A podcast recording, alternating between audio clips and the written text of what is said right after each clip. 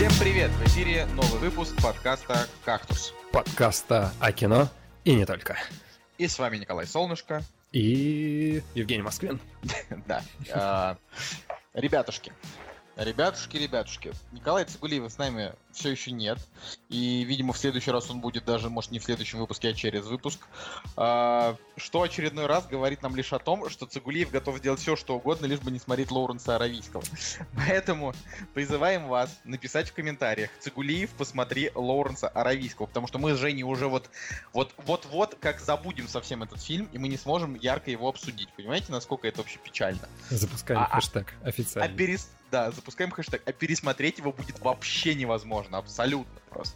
Так что, э, так что, вот так. Да. А как у тебя, Жень, дела? Ты меня Скажи. опередил вообще, я хотел сперва тебя спросить, как у тебя дела. А, нет, хрен там плавал, Черт. давай. Хрен. Ладно, нет, на самом деле день сегодня был просто ужасный, я столкнулся с системой здравоохранения, в, опять же, в России. Помнишь... Опять же, ну уж действительно, где же еще-то? Помнишь, знакомьтесь, Джо Блэк, где он, у него были траблы с работой. Не знакомьтесь, Джо Блэк это... Ой, это не, знаком... не знакомьтесь с Джо Блэком. С Брэдом Питтом да, и... Да, да, да, да. Да. Я Даниэл Блейк. Я Даниэл Блейк, да. Вот, где у него были траблы, он там ходил в одну контору, его переправляли в другую, не дозвониться и так далее. Было. Так вот, то же самое сегодня. Я уже второй день, реально второй день, пытаюсь собрать анализы. И суть в том, что а, в одном месте расположена городская поликлиника сто двадцать два, рядом расположена областная поликлиника а, двадцать два, которые еще схожи по созвучию, то есть а, звучат примерно одинаково. Там же куча всяких каких-то платных, непонятных вещей, у которых нет ни одной просто вывески. Вот реально ни одной. Стрелочка показывает туда, там закрыто. Потом там стрелочка показывает в другую сторону, там вообще операционное отделение заместо того, что нужно. Короче, вот это просто жесть. И, а, знаешь, там, допустим, я поднимаюсь в кабинет четыреста двадцать один, а мне говорят, вам в другой корпус. Я говорю, так у вас здесь четыреста двадцать первый кабинет, здесь. И в другом корпусе четыреста двадцать первый есть кабинет. И в третьем корпусе есть, короче, ну, четыреста двадцать первый кабинет. Реально. А чтобы забрать анализы, есть только один час, типа с трех до четырех. Ты еще должен оббегать все. А, нужно получить кучу, реально, кучу всяких а, пропусков, чтобы туда подняться. Короче, я когда вышел а, с этой территории, просто показал фак вот, вот просто всем окружающим, которые там были. Ну, в смысле... А, вот этим зданием. Потому что так выбесить человека, ну, это просто нужно постараться. Чувак, ну, я, я, я тебя прекрасно понимаю, но, например, вот у нас сейчас э, с Настей очень такая текущая проблема с э, лечением зубов. Вот. И там ситуация осложняется тем, что мы вот ходим к платным врачам в Москве, потому что, ну, у нас, во-первых, нету желания особенного ходить бесплатно, во-вторых, мы здесь как бы не, ну, не, не имеем возможности к бесплатным врачам ходить, вот, и платные врачи, в общем-то, тоже раз на раз не приходится, потому что э, они вроде и крутые, и не супер дешевые, а что в итоге выдают, непонятно, поэтому тут, знаешь, э, вопрос...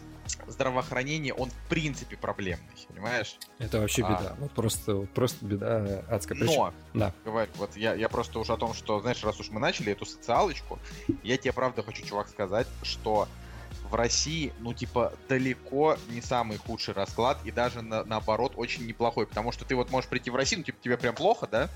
А, ты можешь прийти, ты действительно там в больнице задолбаешься бегать от врача к врачу, пока тебя не определят, там, в очередях тусоваться, да, но тебя положат в больницу, и тебя там, не знаю, осмотрят, дадут тебе, не знаю, поспать, если есть место нормально, если нет, то положат там, не знаю, в коридоре, да что угодно. А в Европе, например, если у тебя... не знаю, например, нет страховки, то тебя э, только скорая помощь примет, откачает, чтобы ты не сдох, и вышвырнет на улицу. А если ты, ну, типа, а нормальное койко-место только у тех, у кого очень дорогостоящая страховка. Не ОМС, понимаешь, а у них как бы только ДМС, и он безумно дорогой. Поэтому тут, понимаешь, палка о двух концах. Я бы говорил, я бы сказал о том, что... М- отношение к людям, именно само отношение, оно, э, конечно... на Западе, наверное, в каких-то моментах покачественнее. Ну, типа, там, в Европе, например, да, там в Швеции, если ты стареешь, э, то ты имеешь право на место в доме престарелых, где за тобой бесплатно от государства будут ухаживать, дадут тебе там сиделку, будут вытирать задницу и так далее.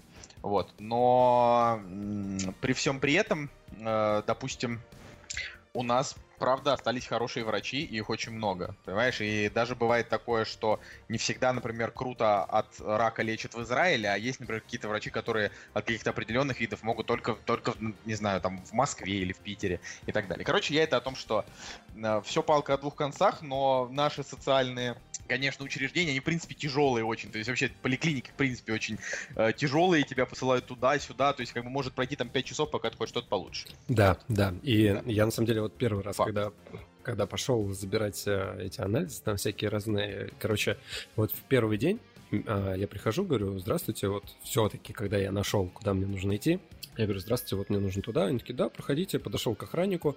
Я говорю, охраннику, вот мне нужно. Он какие-то документы есть? Я говорю, ну, паспорт у меня есть. Он такой, ну, давай, паспорт. Посмотрел, пропустил. Сегодня, вот сегодня прихожу, подхожу к охраннику. Он говорит, я не могу без пропуска пустить. Я говорю, ну, меня вчера пускали. Я такой, как пускали? Я говорю, ну, так... Там такой просто начался аврал. Вообще, типа, ты чё, ты чё вообще там? Я говорю, ну ладно, ладно, меня ж пустили, не я же виноват. Короче, я к тому, что вспоминаю фильм «Аритмия», и вся вот эта вот тема, которая в «Аритмии» происходила, когда люди вроде бы стараются что-то сделать, э, э, несмотря на систему, да, вот врачи там и так далее, а их система все равно перемалывает. Блин, реально очень тяжело. И, и опять же, просто, знаешь, я прогуливался по отделению, пока шел до, до своей нужной точки мне, да. Господи, и вот эта вот вся атмосфера, она, конечно, удручает. Раз, разбитые стены там и все такое. А, короче, ладно. Но зато вот начался «Кактус», и ты, как видишь, я пришел в себя достаточно бодрый и активный. Держись. Да. Женя, Женя, живи. Ох, даже не знаю, как, как сказать, как у меня дела, да, на фоне таких раскладов. А, я вот хочу сказать, что на меня напала дичайшая осенняя хандра. Ну, раз уж мы тут рассказываем, да, как бы откровенничаем. То есть я прям совершенно большую часть времени пребываю в, как, в какой-то прострации. То есть, ну, там, на работе, конечно, работаю, но а, у меня совершенно не хватает сил на... то, чтобы, знаешь, ну, типа, покорять вершины. Ну, то есть, вот есть такие моменты, ну, то есть, у меня такая работа, когда э, тебе, вот, ты либо покоряешь вершины, либо просто, ну, делаешь операционную деятельность. Ну, там, не знаю, с теми пообщался, с другими пообщался. Ну, вот. И, как бы, и вот когда я в нормальном расположении, я стараюсь покорять вершины. Но у меня какое-то вот ощущение просто последнее время, э, что я вот сейчас только вообще только сижу и размазываюсь вообще по, по, по, по стулу вообще зеленой жижей. Короче, это совершенно ужасно, нужно бодриться. Я уже даже думал, знаешь, у меня, например, мой коллега на работе вообще хреначит э, таблетки, какие-то натропы, э, для того, что как в этом, помнишь? Фильм с Брэдли Купером «Области тьмы», ну, да? Но угу. еще на какие-то наотропы, чтобы мозг разгонять же нормально, но как бы кто-то пьет кофе целыми днями, а я просто, ну, не пью кофе по причине... Кстати, и вам не советую, э, по причине того, что... Э, я вообще кофе есть... не могу пить. Не, как бы я очень люблю кофе, очень люблю раф, люблю там, не знаю, латте, капучино, пофигу, я это все очень люблю, но я не советую вам его пить на постоянной основе, потому что если вы привыкли пить кофе каждое утро, и оно типа вот вас к жизни, да, приводит, а, это значит, что когда вы окажетесь без кофе, вы существовать не сможете вообще. Вот у нас как бы активный пример, это когда вот в отпуске мы были, значит, я, Настя, еще был наш друг Семен. Вот. И так случилось, что в Испании там просто не было вообще, не знаю, кофе. Ну, то есть, ну, не было. В плане, э, в квартире не было варианта его варить. Ну, то есть, там, не знаю, не было посуды для варки, там, и так далее, да. Короче, я к тому, что... Ну, то есть, можно было, но это заморока.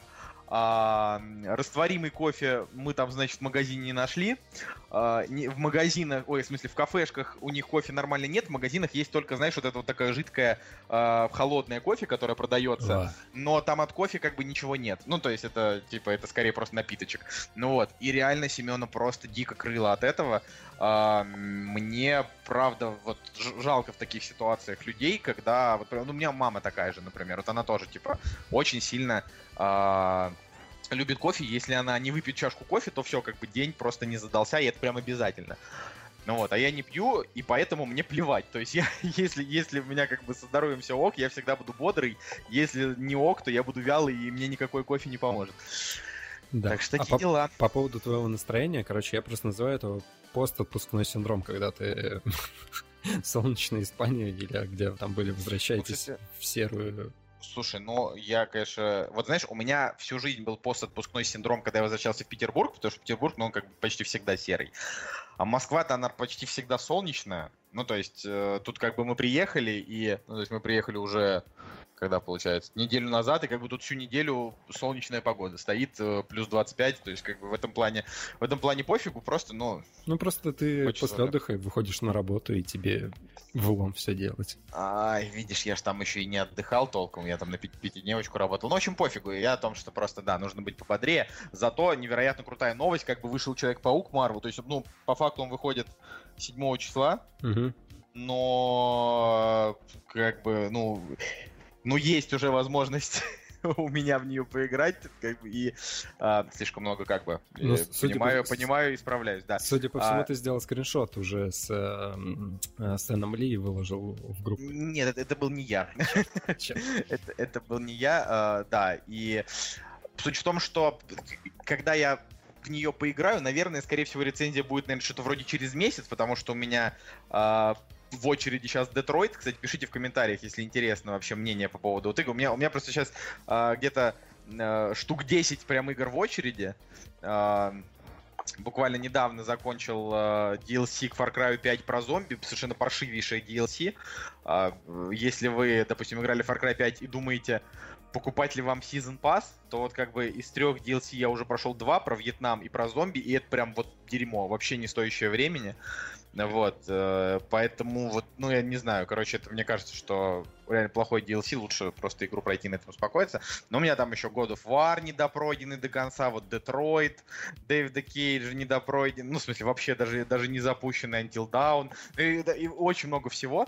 Не знаю, Kingdom Come в конце концов лежит уже полгода, мне как подарили его на день рождения, и все никак я его не запущу. Короче, Человек-паук, наверное, только через, там, не знаю, недели три я только до него доберусь, но очень хочется поскорее, потому что у него там совершенно дикий метакритик восемьдесят восемь, все говорят, что это вообще супер клевая игра, и я играл в предыдущую, значит, игру от этой студии, там, Ratchet энд Clank, я не знаю, опять же, я вот, может, я вообще говорю в воздух, потому что меня не слушают, э, не слышат сейчас, ну, там, не знаю, владельцы PlayStation четыре или, там, активные игроки, но если, короче, вы да, то Паука можно смело брать, я это уже вот точно знаю, мне все, значит, мои друзья-игражуры сказали, что это...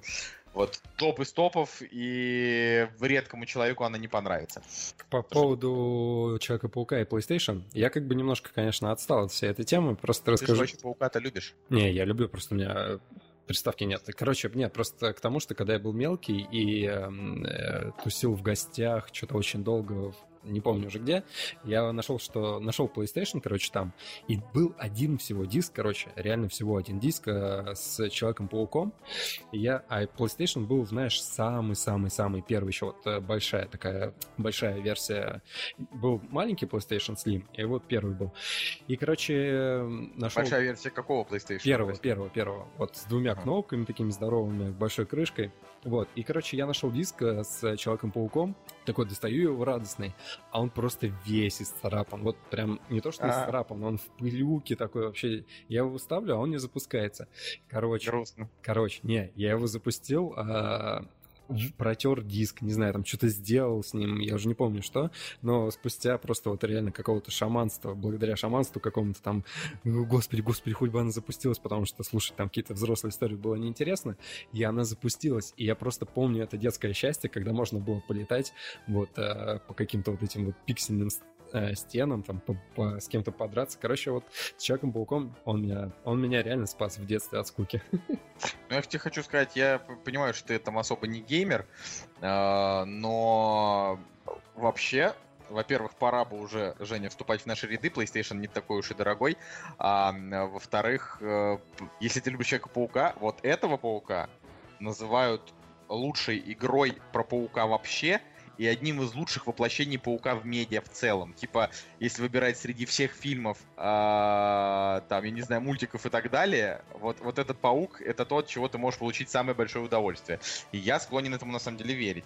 Э, там говорят, что совершенно сумасшедшие полеты по городу настолько клевые, что когда тебе нужно там пролететь два километра, ты не шорткаты используешь, ну, понимаешь, да, короткие пути, mm-hmm. э, типа, нажал, переместился, а ты прям пролетаешь все это время, потому что тебе дико нравится летать, потому что он там цепляется не за воздух, как в старых играх, знаешь, ну просто, типа, нажмешь, и он как бы воздух, паутина выстрелит, а прям за реальные здания, то есть там для того, чтобы выбраться из воды, нужно там, не знаю, зацепиться за какую-нибудь бочку, которая в воде, ну, то есть там очень много таких вот приколюх.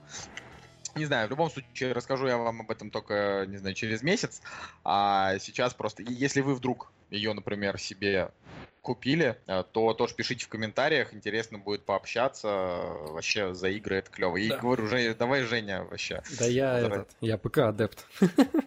Да это все так говорят, я тоже был ПК-адептом, просто как бы в моем случае я просто подумал, что э, купить PlayStation один раз за двадцать тысяч намного проще, чем купить компьютер за сто, и потом его еще и апгрейдить, потому что постоянные игры на него плохо оптимизируются, все время с ним что-то не так, в общем, это уже такое. Это какая-то вот погоня за железом, я сейчас верю в компы только для, для монтажа, короче, правда, для игр. Ладно. Ой, ладно, да, а, ну чё? Про премьерки, да? Ну это давай, давай поговорим. Вот и они! Премьеры недели! Итак, премьерный день у нас э, шестое сентября две тысячи восемнадцатого года. Вот уже, господа, неделя как осень. Да? И я бы, конечно, начал вас истязать чем-то вроде э, через два месяца и двадцать дней уже зима, но не буду, честно говоря, потому что меня самого этот факт сейчас э, депрессует. А, а с премьерами на этой неделе все так же не очень хорошо, как и в предыдущие, но... Но... No. Есть все-таки за что можно зацепиться. И самое главное, что а, в этот раз а, картины в основном жанровые, те, которые сейчас идут в кинотеатрах, и ты прям можешь выбрать то, что тебе нравится с точки зрения жанра, если ты хочешь пойти в кино. Но никакого а, вот такого, знаешь, бомбического м- кино, я, я просто пытаюсь вырулить, значит, фразу, а, ни- никакой... долгожданной премьеры на этой неделе также не будет, да и на следующей на самом деле нет, то есть там как бы будет «Хищник», но, э, камон, да, его ждут, ну, не знаю, не больше, чем э, любой другой какой-нибудь боевик, то есть вот. Это не... Неправда, не, неправда. Я в группе написал где-то в комментариях, что э, я почему-то посмотрел кучу трейлеров э, «Хищника», вот, и... Последний. И решил начать его ждать, да? И да, и, короче, я решил начать ждать, и я подумал, что, блин, я хочу собрать всю свою компанию друзей, которая есть... Это ты говорил еще, да. Да, еще вот, и, и пойти на него в кино. Так дело-то не в этом. Не, ну ты, конечно, можешь начать его ждать просто потому, что тебе захотелось, ну, не знаю, подождать. Но я сейчас о другом. Просто, во-первых, Шейн Блэк, не сказать, что прям... режиссер режиссеров, да, это же он снял «Славных парней», вот из того, из, из последнего, да, насколько я, да, насколько я помню. Чел, нормально. Не, ну как бы, ну как нам, вот все фильмы, которые я смотрел, я смотрел на самом деле все его фильмы, кроме фильма «Окраина». Uh, у меня всем стоит семерка, так что я рискну предположить, что «Хищник» мне, наверное, тоже зайдет на семерочку, вот я прям рискну.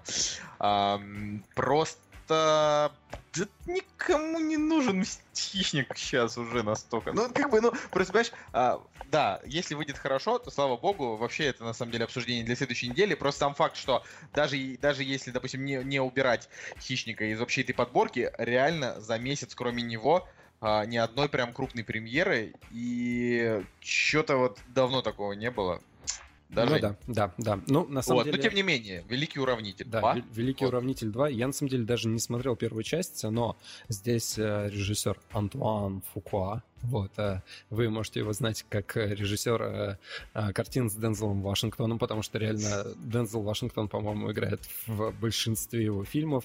Вот, ну и вообще, на самом деле, мы что из последнего у него смотрели? «Великолепную семерку». Это единственный фильм, который я у него смотрел, к сожалению. Да ладно, нет. А может, и к счастью. Подожди, да. Ты не смотрел «Падение Олимпа» с Джерардом Батлером? А я же не люблю такое кино. Ну, в окей, том плане, что... Окей, окей, очень что? Интересно. Тренировочный день, но опять же у него там Дензел... Дензел... Не-не, давай так... как бы расставим точки над «и». Я очень люблю Дензела Вашингтона, но не настолько, чтобы смотреть прям все с ним фильмы. Просто вот иногда какие-то удается посмотреть, я смотрю, и такой думаю, да, Дензел клевый. Но Нет. я, например, Идриса Эльбу люблю больше, чем Дензела Вашингтона. Его был еще я король, не знаю, почему король, я сравнил двух негров, почему я это сделал, господи. Ну, типа, если уж сравнивать. Но, но, если так посмотреть, опять же, в «Великолепной семерке» у меня стоит семь, хотя, наверное, сейчас бы я бы шесть поставил. «Левша» был фильм с Джилленхолом, где он играл боксера, и тогда, в принципе, мне показалось, что это крутой фильм. Но «Падение Олимпа», да, пятерочка стоит, в принципе, достаточно слабый фильм был. Короче, не знаю, я не, я не смотрел первую часть э, «Великого уравнителя», да и, если честно, как бы просто этих фильмов... Э, Этих боевичков, на самом деле, дофига, и как бы я их выбираю по принципу «мне нравится актер», и за него я смотрю как бы боевик. Здесь Дензел Вашингтон, ну, как бы не особо меня впечатляет, поэтому я дропаю эту серию, но даже если посмотреть трейлер второй части «Великого уравнителя», то там как бы даже по трейлеру можно сказать, что все достаточно банально. То есть убивает его подругу, и он такой типа, блин, ну все, отомщу за нее. Ну типа, камон. Так себе. Ну, я, да, но смотри, я в самом начале сказал о том, что для тех, кто любит там жанровое кино, вот, пожалуйста, боевичок. Хочешь боевичок. Посмотреть нормальный такой боевичок? Вот тебе боевичок. Далее, не хочу очень долго задерживаться, «Темные отражения» и «Кин». Это два, значит, фантастических кидалта. Один из них, кстати, рекламировал, рекламировали пара, пара моих блогеров, но, к сожалению, это не спасло фильм от э, просто чудовищного метакритика. Так нет, подожди, а, а, а как реклама может на метакритике? Да-да-да, я просто, ну это просто красивое построение фразы, никак, никак, конечно. Вот, но было, конечно, любопытно посмотреть трейлер. Какой? Кин? Ну, «Темных отражений». А, «Темных отражений». Оба, трейлеры, я бы сказал, что оба трейлера по-своему любопытны, а, но я... Даже не скажу, что я вырос из кидалта, я его прекрасно очень люблю и вообще так же поглощаю. А, однако, если вы снимаете вторичный кидалт, будьте готовы, что фильм ни хренища не соберет, и ничего, ничего хорошего вас не ждет, и вашу картину. Но потому что реально удачные расклады были только у «Голодных игр», «Дивергентов» и «Бегущего по лабиринту». Вот, за последние годы. Посмотрим, что будет у Питера Джексона. Да, его и, то, вот этих... да, да и то, каждая, знаешь, следующая часть скатывалась уже. Факт, да. да и, а «Бегущий по лабиринту» хорошим и вообще не был, и «Дивергент» тоже в, в целом, да, но они были хотя бы э, коммерчески успешные, и там более-менее какая-то вообще была там структура, схема, вот. А «Темные отражения», ну, это такой вот прям... супер очевидный проходняк, где главная героиня чернокожая девочка. Ну, в общем, вот это вот просто фильм, снятый для того, чтобы показать, что вот мы еще снимаем чернокожих девочек в главных ролях. Отстаньте от нас, вот вам кидал, значит, не только, не только с белыми женщинами. Потому что вот «Голодные игры», «Дивергент», белые женщины, главные герои, это слишком российски для, значит, этого, для, для Америки. Нужно... Нужно было как бы дать свой ответ. Х- вот. Хочешь, хочешь прикол расскажу? Короче, слежу же за автомобильной тематикой, автоспортом, все дела. И сегодня была новость о том, что от а, автогонщика в Америке а, ушел спонсор его а, из-за того, что батя этого гонщика тридцать пять лет сказал там слово «негр». Вот, и посчитали батю расистом. Ну, то есть он там публично как-то высказывался. Вот, и посчитали его батю как бы расистом и решили прекратить отношения. То есть, ну как бы вот там, там все, все вот так вот начинает бурлить и кипеть. А про «Темное отражение» Кин тут на самом деле интересно сказать только, то, только одно. А в каждом трейлере и на постере, в принципе, тоже это, это за, заметно. Там написано, что эти два фильма а, от создателей «Очень странные дела». Ты знаешь, просто вся вот эта вот история с «Очень странными делами», она, ну, как бы этот жанр, типа... Я, правда, не эти, эти фильмы не имеют никакого отношения к странным делам. «Очень странные дела», они... Ну, за исключением а, вот, продюсеров, которые там... Да, да, я говорю только о том, что они вдохновили, значит, людей снимать про восьмидесятые. То есть вот эта вот эксплуатация поп-культуры восьмидесятых годов. Кстати, сегодня как раз будем тоже говорить... Я буду говорить о одном из таких... Об одной из таких картин. Вот.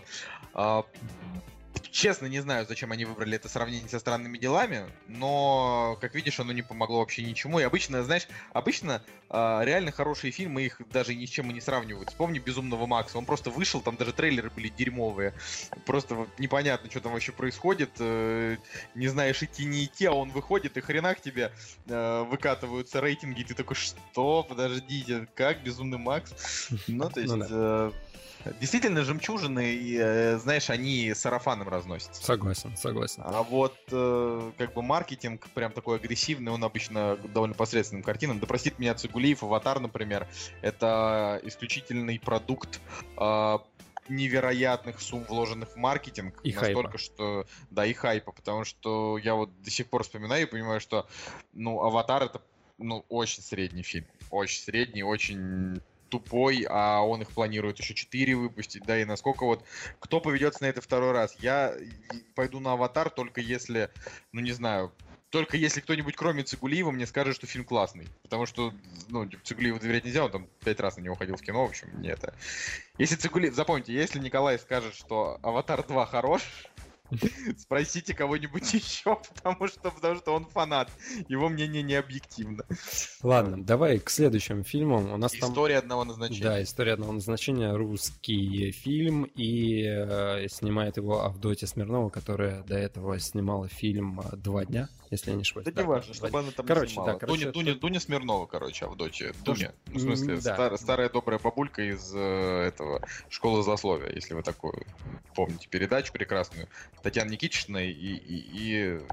сорок девять Смирнова. Ладно, суть в том, что а, фильм про Толстого, вот, и а, граф Толстого. Частично про Толстого. Частично ну, про тоже. Толстого, да. И здесь играет Ирина Горбачева. Вот, я ее считаю реально одной из лучших актрис, наверное, вот современности российского, да, российского кино. Вот, а, и...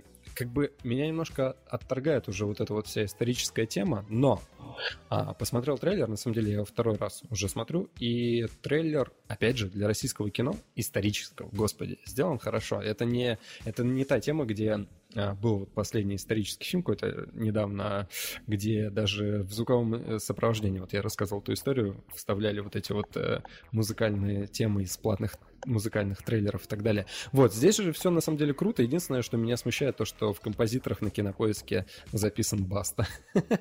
Не, ну, чего бы нет. Баста, знаешь, Баста на самом деле пишет хорошую коммерческую музыку.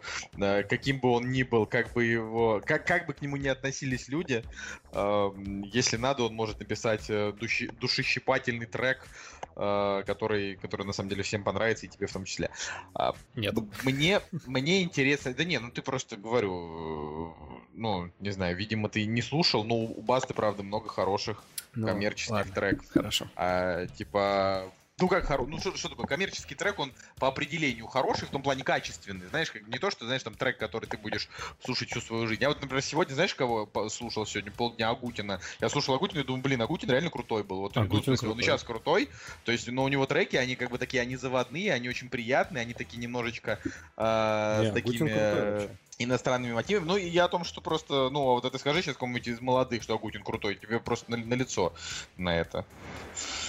Ну, не, они, да, не, вот не, так не, что... они, наверное, считают Агутина, ну, то есть, если кому-то сказать из ребят, там, не знаю, шестнадцать-пятнадцать лет, они просто его не слышали, а связывают его с чем-то старперским, на самом деле, вот, и поэтому отторжение идет. Но, на самом деле, если послушать, да, он, он реально клевый, то есть, у него такие веселые треки, вот, но... Он вообще не старперский, я да. Просто, я просто да. не знаю, блин, рэпер в историческом кино, блин, так, ну... ну, вспомни, значит, этот... просто такой черный гангстер-рэп в дж- Джанго, который тоже исторический. Не, блин, Нет, слушай, да, чувак, да пофиг вообще, разное. Господи, ну, Баста, не знаю, ну, написал он одну песню какую-нибудь, это да же вообще какая разница. А, да, главное, что... Короче, все равно на, на этот фильм никто, никто не пойдет. А, так, а вот мне кажется, что пойдет. У, у него реально крутой трейлер, мне кажется, что сейчас, а, если... Если окажется, что картина классная, его сейчас точно так же рассарафанят. Просто я смотрю на трейлер, и у меня ощущение, что картина должна выйти прям годная. Единственное, что Авдотья Смирнова меня смущает. То есть как раз-таки я небольшой вообще поклонник ее талантов. Допустим, я смотрел «Два дня», смотрел там про... Господи, там Бондарчук играет, и Ксения Рапопорт, про то, как он в нее влюбляется и понимает, что значит... Ну, это, это такая прям мелодрама про... Ну, недавно был общем... еще «Петербург по любви», там у меня семерочка стоит в том фильме. Как бы то ни было, «Два дня» тоже, знаешь, неплохое кино. Вообще, Дуня Смирнова молодец, но она... Ну как, ну то есть, ну она, она снимает такое свое, свое, свое кино. Я небольшой его поклонник. Здесь мне просто, правда, понравился трейлер, мне нравится актерский состав. Ну и вообще, ну ты понимаешь, да, как бы что э, ты приглашаешь к себе в картину Иру Горбачеву, картина сразу становится интересна людям, потому что Ира Горбачева продолжает хорошо играть. Вот, допустим, мы смотрели, да, «Я худею», ну, о чем я на прошлой неделе рассказывал, и «Положа руку на сердце», э, ну, в «Я худею» все сыграли классно. И Горбачева сыграла классно, и Саша Бортич, и Евгений Кулик. Но за пределами этого фильма э, у Бортич карьера очень средненькая, у Кулика карьера вообще, ну, в, именно кино, а не в Инстаграме, где он там огромное количество просмотров, а именно в кино. Mm-hmm. э, Значит, в кино у него карьера паршивая, но он там то ли в одном, то ли в двух каких-то таких э, фильмов снялся, а-ля вот эти вот камеди-клабовские пошлые, да, как бы. Вот. А Ира-то Горбачева, она везде, везде играет классно. Где бы она ни была, она хороша. Поэтому ей, ну, то есть можно, в общем, доверять, доверять хотя бы, по крайней мере, тому, что она не подведет. Сейчас. Не знаю, что будет дальше. Вот. А помнишь, да, с чего начинала? Просто со странных таких вот видосиков в Инстаграм, и все такие, что это за театральная актриса, да, которая да, да. так популярна? А, ну, вообще, как бы, не знаю, в принципе... Вот я с Александром Яценко посмотрел недавно короткометражку. Была на Кинопоиске какая-то... Был, был на Кинопоиске какой-то постик о том, что вот он снялся в коротко- короткометражке, и я такой думаю, ну, блин, дай-ка посмотрю. И даже, блин, в короткометражке, блин, очень круто сыграл. То есть там, понятно, нет режиссерского опыта, это... получается, как дипломная работа, наверное, была или что-то mm-hmm. такое. Вот. И... Но все равно я, на самом деле, прежде всего оценивал актерскую игру и, и представлял вот с точки зрения, как снимается кино, как живет актер в кадре. То есть я даже не, не обращал внимания на то, что они там говорят, в принципе, э, суть сюжета. Но, блин, но, блин, реально... как человек держится в кадре, очень круто. И я, извините, что я повторяюсь, но реально вот после «Аритмии», когда вот этот дуэт, когда эти актеры вместе в одном кадре были, блин, очень круто.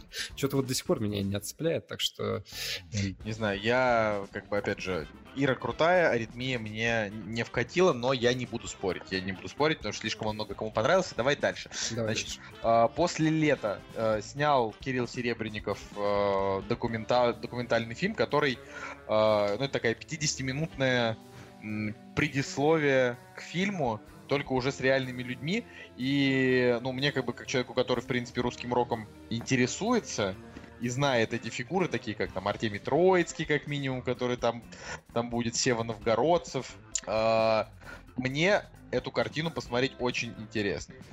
Ну, вообще, мне тоже интересно, мы с тобой тоже об этом говорили, что в премьерах, в принципе, мы ждем «После лета», но реально то, что картина идет сорок восемь минут, она меня, меня вот это смущает. Ну, так это, есть... это просто так это документалка, ну, просто я, коротенькая. Ну, я понимаю, то есть я, я, я, я, я в плане того, что ради сорок восемь минут идти в кино, а, так... Факт, да. Такое, как бы, то есть, то есть а, лучше но... дождаться и посмотреть дома, мне кажется.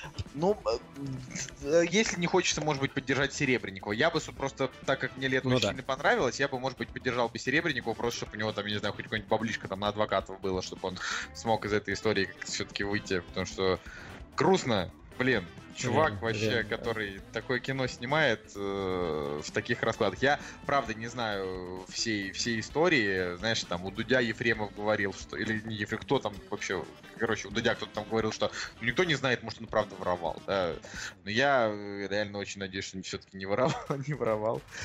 Иначе это так грустно. Да, знаешь, ну, короче, кажется. да. А, ну, «После лета» это, это, по крайней мере, выглядит премьерой. То есть это вот то из, из того, что мы перечисляли, то, что я прям хочу глянуть. Интересно выглядит, да.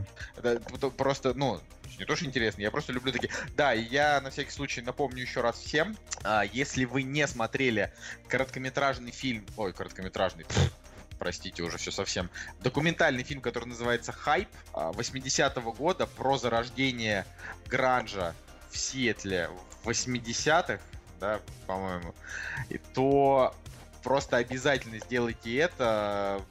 невероятная картина, прекрасное после нее настроение и очень интересный бэкграунд в отношении той тематики. Она для вас будет в любом случае нова, если вы до этого не видели. Прям вот круто. И ты тоже, Женя, посмотри. Вообще, в конце концов, я уже только его советую посмотреть. Хайп — это очень-очень крутая документалка. Вот, но она, это я просто по теме посоветовал, не просто уж так. Окей, ну, да. Окей. Вот. Ладно. А, ну, всё. В принципе, да, с премьерами все. То есть там есть еще всякие аниме, индийские фильмы, но, в принципе, они не заслуживают, на мой взгляд, внимания. Ну, нет, ладно, кто любит аниме, там, в принципе, оценка семь и два, но, в принципе, я в нем вообще не разбираюсь, поэтому мне даже сказать, наверное, особо нечего. Я бы сделал очень краткий дайджест э, Метакритика. Ага. Ну, хотя, на самом деле, тут нечего прям особенно говорить, э, но из интересного фильм э, с Дженнифер Гарнер «Пепперминт», где она, значит, расправляется с ублюдками за смерть своей, своего мужа и ребенка, да, у нее, к сожалению, у этой картины Метакритик сорок, печаль. Вот. А, все так же продолжает э, дико набирать картина, ну, положительные отзывы. Картина, которая называется «Рождение звезды» с Брэдли Купером, которую снял Брэдли Купер. Вот. И Леди Гага там тоже, что очень клево. А, пятьдесят у фильма ужасов из вселенной «Заклятия», который называется «Монахиня». Mm-hmm. Вот, еще с тем этим. А, с тем этим, вот, что вообще с моим русским языком? Ну, с, с, была история про страшный прерол на ютубах, который э, пугал людей, и на него пожаловались, и ютуб, ютуб его удалил. Типа скример. Вот, ск- скримеры плохо. А, пятьдесят девять у второго сезона «Озарк», что довольно печально, учитывая, что Uh, ну, пер- у первого сезона довольно высокие оценки. Mm-hmm. Вот, там было ши- ну, как, шестьдесят шесть, да, и восемь целых три юзерскорка. Как бы то ни было, uh, критики его похвалили, сказали, что это новый этот uh, no- новый Breaking Bad, а во втором сезоне говорят о том, что он хорош, но он не, не, не настолько прекрасен. Вот. И девяносто шесть. Значит, Метакритик у нового фильма Альфонсо Куарона. Помнишь такого? Конечно, помню. Прекрасного режиссера картины «И твою маму тоже», а также третьего Гарри Поттера и «Гравитации». Вот, это фильм, основанный частично на его автобиографии, ну и как бы очень высокие оценки. Все, практически все критики ставят ему сто. Мне уже продано, потому что я считаю, что Альфонсо Куарон крутой. А я считаю, что «Гравитация» — это шляпа. Не, ну «Гравитация», грави... чувак, «Гравитация», почему шляпа? Она очень круто снята. Ну, то есть, прям очень круто. А то, что это как бы не шедевр, ну, «Гравитация» — это такой, знаешь, аватар среди космических фильмов. Ну, есть, возможно. Не, не шедевр, да, но просто зрелищно. Да не, я, я вот каждый раз э, задумываюсь о том, почему мне нравится или не нравится фильм, и реально, может, я просто отношу себя к людям, которым... Ну, точнее, про реализм я все время думаю в кинематографе. Даже будь то это фантастика или, не знаю, фэнтези какой-нибудь, но все равно у любого фильма а, есть... Должна быть своя реалистичность. Он, своя, своя реалистичность, да, в своем мире.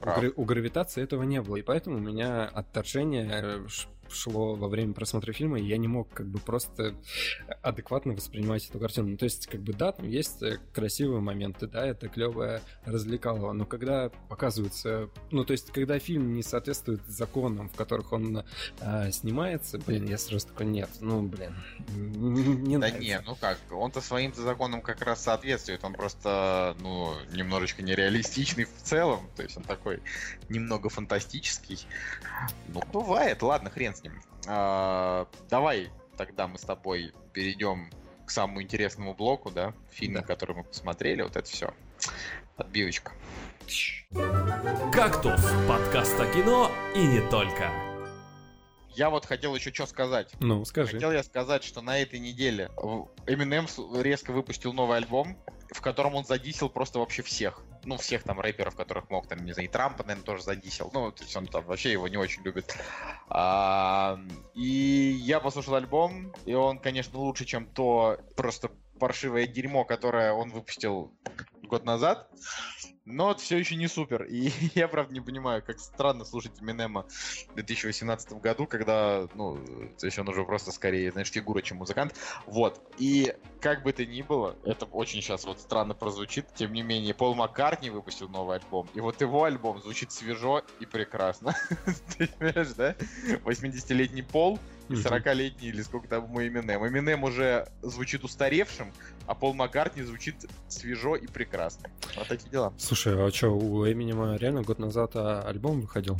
Ну, ревайвал. Ну, вот тот вот там, где он еще с этим, бля, Эдом Шираном, Шираком, короче, вот этим.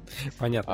А... Я, на самом деле, не, я, я послушал пару треков, точнее, даже не треков послушал, а отрывки про, пролистал быстренько, как бы ничего такого суперхитового не нашел, а просто мне понравилось, ну, как бы он качественно звучит, вот, и я то, что хотел отметить. Да, ну, у него реально очень качественно все сделано, и да, ну, биты там, и все. На наши не лучше, не хуже уже сейчас лучше, делают, да. Так что не лучше. Лучше, да, не хуже. Да не, блин, слушай, я на самом деле весь рэп, который наш слышал, мне кажется, до, до такой четкости всех звуков. Ну, ладно, не суть, не суть. Ты просто мало слушаешь рэпчика. Вот сейчас был бы Цыгулиев, сказал бы. Возможно, возможно. Да, а, просто у него же на альбоме последний трек — это саундтрек к фильму «Веном». Вот, и все такие, воу, да, ничего себе, ничего себе. Чё-то не затащил как раз тречок про Венома. Но, но, в цел... но, в... но в целом может быть неплохой пиар-компанией для фильма. Так он, наверное, навряд ли для Венома-то и писался, не знаю, может быть, хотя... Или если он... Да не-не-не, но он... Не, но если специально писался, то... Ну, все равно, да, ничего такого суперхитового, но, опять же, наверное, в плюсик к рекламе фильма, наверное, будет. Я вот даже не знаю, как к этому относиться, то есть, как бы, мне и хочется одновременно, чтобы Веном выстрелил, потому что, опять же, тематика Человека-паука и сам персонаж, как бы, клевый, и... А, господи... Почему я забыл, как актер зовут? Том Харди. Господи, да, и Том Харди, как бы, мне очень сильно нравится, я ему безумно симпатизирую, но просто у меня огромная боязнь того, что Sony все, все-таки ссыканут, врежет ему рейтинг, и он будет, как бы, стерильным фильмом. А если он будет стерильным а фильмом... мы то... все еще не знаем, на самом деле, каким он будет. Да, мы, так, мы, да. мы не знаем, да. Но просто я к тому, что если он просто окажется стерильным, знаешь... как бы продюсерским таким кинцом, то, блин, как бы, ну его нафиг. Вот. А если у них найдутся яйца, как бы, железные, и они сделают... Эй, господа. Да, у вас есть яйца. Вот. И... How about couple of eggs? Если они все-таки сделают рейтинг R, что, в принципе, этому фильму, как бы, э, прописано доктором вообще. То есть, если... Блин, да ты понимаешь, но, ну, но он, понимаешь... Веном, он неразрывно еще связан с Карнажем. Ну, то есть есть еще такой там персонаж, да, там Красная Карнаж. Смерть. И да, хотя на самом деле как бы не так, конечно, да, нет да, никакой да. Красной Смерти. Да. Это его в детстве почему-то так мы все называли. Вот. А, так вот, вся эта история, она прям такая сильно под R. Ну, потому что там очень много вообще кровища, насилия и прочее вот в этой сюжет, в этих комиксных сюжетных арках. А, однако...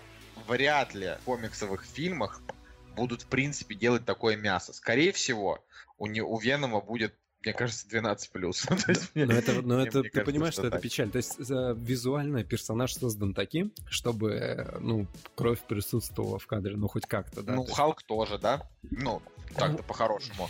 Ну, Халк... Как бы Халк, типа, может просто раздавить человека, прыгнув в его сторону, понимаешь? Но даже он, не заметить. Но он не ассоциируется, не знаю, вот у меня, по крайней мере, не ассоциируется с чем-то вот с такой жесткой, насильственной... Потому что он просто положительный персонаж, но на самом деле да. С ним тоже много всего. Ну, понятно, да. Ладно, забьем про Венома. Короче, давай я просто тебе расскажу и всем, кто слушает подкаст, о плохом фильме, который я недавно посмотрел. Буквально пару дней назад. Давай. Короче, как называется? Короче, вечеринка. Фильм называется «Вечеринка The Party». Это английский фильм, который, в котором просто дух английского кино присутствует в каждой, в каждой мелочи, но за исключением только, наверное, операторской работы, потому что внезапно там русский оператор Алексей Родионов, который на самом деле снимал кучу фильмов, типа «Иди смотри», потом он снимал с... Очень странно, о чем там делает. Generation P снимал, «Адмирал», ну и так далее. Вот, ну, как бы... Это, правда, очень странно, типа, это чувак, который он так, снимал... Так не, не, он и, он и в Голливуде, по-моему, до этого да, он, снимал. Я смотрю, да, кстати, вот сейчас снимает этот, э, Ампер В. Который, наверное, никогда не выйдет, мне кажется. Почему-то нет, выйдет, там во все съемки-то идут. Mm-hmm. четыреста миллионов рублей бюджет. Ну, да. Просто Ампер-Вэй — это дерьмовая книга, да, простите, все, давай, да. Ну, ладно, вот. И, в общем, я давненько, на самом деле, реально давненько видел трейлер этого фильма. А, то есть вообще на Кинопоиске написано, что он в России двадцать первого декабря выходил в прокат, вот, и мы, когда, видимо, делали какие-то премьеры, я видел этот трейлер, и тогда подумал, блин... Конечно, я вообще, я вспомнил. Да, и я такой, и я такой подумал, блин, круто, Киллиан Мёрфи здесь играет, здесь играет Бруно Ганс, который э, Гитлера сыграл в «Бункере», да, вот этот известный ролик, который э, юморной гуляет там про МТС и всяких прочих чуваков. Да, только фильм не очень юморной. Не-не, фильм, фильм-то, да, и фильм не юморной, но я просто к тому, что... Большинство не, не смотрело «Бункер», но по любасу видели вот этот э, юморной, э, юморную нарезку, которую пихает, наверное, вообще везде, где только можно. Так. Вот. И, и на самом деле здесь куча других второстепенных, э, точ, точнее, актеров категории «Б», которые... К, вы их лица знаете, но, наверное, не, не вспомните, где они играли. Здесь, э, типа, чувак из «Гарри Поттера», потом э, э, вот Кристин Скотт Томас. Я недавно посмотрел, вот буквально, короче, неделю назад посмотрел фильм «Четыре свадьбы, одни похороны», она там тоже играла с Хью Грантом. Ну, а Кристин Скотт Томас вообще, в принципе, много где играла. Ну, короче, да. Вот. И, и ты такой смотришь, блин... В Ларри Крофт, вот, не последняя, кстати. Да, да. Она злодейку, да, там, по-моему, в конце... Ну, а...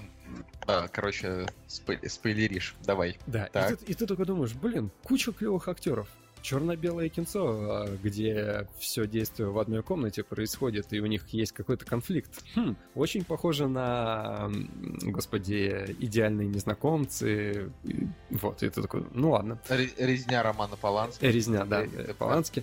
Вот, и, короче, тогда, на самом деле, когда я трейлер посмотрел, я подумал, блин, ну, наверное, интересная картина, в принципе, наверное, можно как-то посмотреть. Вот, и тут так получилось, что сходили в Дом кино на этот фильм внезапно. Вот, и я уже забыл, на самом деле, что... Ну, к тому моменту, как я пришел в кино, я забыл, что я вообще трейлер этого фильма смотрел, и когда фильм начался, я вспомнил, что я про него что-то знаю. Я такой, о, интересно. Короче, фильм, опять же, да, вот его суть от того, что все персонажи собираются в одной комнате, начинают там что-то, начинают диалог. Вообще у них, по идее, основная... тема для встречи была то, что как раз-таки персонаж Кристин Скотт Томас, она получила повышение в своей партии, стала министром здравоохранения или что-то типа того, и они там вообще, половина из них врачи какие-то или к этой тематике привязаны. Вот, и они как бы должны были отмечать все это действие. Но сами персонажи, короче, Киллиан Мёрфи, наркоман. И, друзья, я вам расскажу про этот фильм, на самом деле, со спойлерами, наверное, опять же, как всегда, если не хотите, можете дропнуть, но фильм плохой, по моему мнению, поэтому просто можете меня послушать, и спойлеры вам не помешают. Короче, Киллиан... Либо потратить семьдесят минут и послушать Женю, да, уже полноценно. Да. Киллиан Мёрфи, наркоман. Тимоти Стролл, который здесь э, чувак из э, Суни Тодда и э, э, Гарри Поттер. Короче, это чувак, который умирает в этом фильме. Ну, типа, ему становится плохо, он э, умирает. Вот. И э, он как бы центральная такая, относительно центральная фигура, потому что он начинает, э, типа, он объявляет о своей болезни, что он, типа, скоро умрет, все начинают его жалеть, а потом он говорит о том, что, типа, он переспал с одной теточкой, которая по факту является женой героя Киллиана Мёрфи, который, на самом деле, пришел, чтобы завалить этого старика. Типа, он с пистолета пришел, но Но, но параллельно он, типа, еще и кокс в туалете долбит. Вот. Потом есть э, теточка, которая, э, на самом деле, на... забеременела. Забеременела с помощью старушечки, которую зовут Марта. Ее играет Черри Джонс. Вот. И они, типа... Э, лесбиянская пара, вот, то есть они как бы сделали, а, прямо об этом и говорится, то есть они пошли в больницу, типа, и сделали искусственное оплодотворение, и у нее, типа, тройня, не один ребенок, а тройня, вот, и потом раскрывается... Не, ну это пока-то звучит интересно. Пока, да, звуч... пока звучит интересно, да, потом раскрывается, что вот они лесбиянская пара, вот, потом оказывается, что... Лесбийская. Лесбийская, лесбийская, да, лесбийская пара. Потом оказывается, что это Мэри Энн. Вот, и, ладно, я просто к тому, что начинается э, адская тема монтажа, когда один, од, одна пара, вот эта вот лесбийская, начинает выяснять отношения в комнате, что типа ты что, переспала с этим Биллом, который только что умирает? Он такой, не, это было в детстве.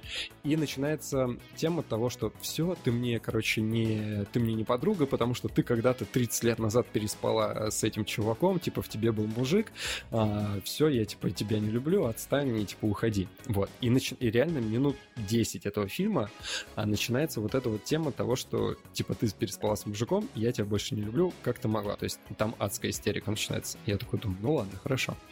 Потом оказывается, что еще одна теточка переспала там с... Короче, у них там получается любовный треугольник в этом фильме. И фильм заканчивается тем, что в конце концов приходит Мэриэн, которая не была в кадре, да, но о ней все говорили, потому что она переспала там типа с этим старым мужиком. А этот старый мужик переспал с лесбухой когда-то в детстве, а, в юные годы. Потом, короче... жена вот этого старого чувака, она начинает истерить, потому что вот он ей только сейчас сказал о том, что, типа, он ей изменял. И потом приходит, кор- короче, фильм кончается тем, что э- приходит Мэриэн, открывает жена старика дверь и, типа, ты переспала с ним, а я думал, что ты любишь меня. И, короче, типа, стреляет в нее. И, и на этом фильм заканчивается. И я такой, типа, чё? Чё? Я только что посмотрел. Зачем? За что? За что? Реально. То есть, ладно, в двух словах просто он адский эксцентричный, то есть э, очень эмоционально начинает развиваться вот эта тема лесбийских отношений, когда проблема лесбийских отношений, то есть э, реально там, э, не знаю, начинает просто всколупывать все их э, предрассудки какие-то, все вот эти вот темы, э, говорить об этом очень... Потом э, очень много. Потом начинает вот феминистическая всякая тема, что типа э, мужики равны, мужики не равны, женщины там выше, ниже и так далее. И, короче, и как такового конца тоже у фильма нет. Ну, то есть э, просто адская какая-то херь происходила на экране семьдесят одну минуту. То есть он еще и не очень долго идет. Я где-то на тридцатой минуте хотел уйти. А реально, я такой подумал, господи, это же просто, просто адская хрень, потому что даже с помощью монтажа, да, они начинают перепрыгивать из одной комнаты в другую, вот, и вообще становится непонятно, что происходит. И, и параллельно этому кто-то блюет, кто-то кого-то убивает, кто-то нюхает кокс, э, и, короче, не знаю, там показывают, как стекло в ногу воткнулось, начинает какая-то кровища да. идти. Короче, вообще жесть. Друзья, у меня стоит два из десяти этому фильму, потому что я не смог реально. На тридцатой минуте я подумал, что это ужасное кино. Даже не знаю, что тебе сказать-то, на самом деле, на твой монолог. Но, типа, Эмили Мортимер, например, классная актриса. Она играла в сериале «Служба новостей», который один из моих самых любимых вообще сериалов. И в «Хранители времени». Но, знаешь, и я, наверное, так прокомментирую. Англичане тоже хотят освещать актуальные темы, это, наверное, раз. А, во-вторых, ну, ну, просто очень может быть, что Салли Портер, да, она...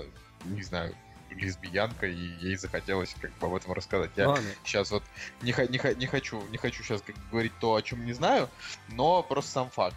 Сам факт вот. того, что э, разговорное кино, когда э, оно и дешевое, ну, то есть они его делали черно-белым, мне кажется, они его вообще сняли за один день, условно говоря, да, не тратить там на цветокоррекцию и так далее. Но понимаешь, что в таком кино должна быть атмосфера, должна быть актерская игра и вот этот вот нерв сценарный, отношений между персонажами, он должен быть настолько выверенный, чтобы держать, не знаю, там, в напряжении, интересовать зрителей и так далее. То есть э, э, нужно уметь снимать вот камерные, камерное вот такое кино. Если этого не получается, то реально через там десять-пятнадцать минут начинает идти сомнение, начинает, начинается идти отторжение. Здесь реально м-м, они не смогли вот сделать интересных персонажей и центральную проблему в, в одном вот этом помещении. Ужасно, на самом деле.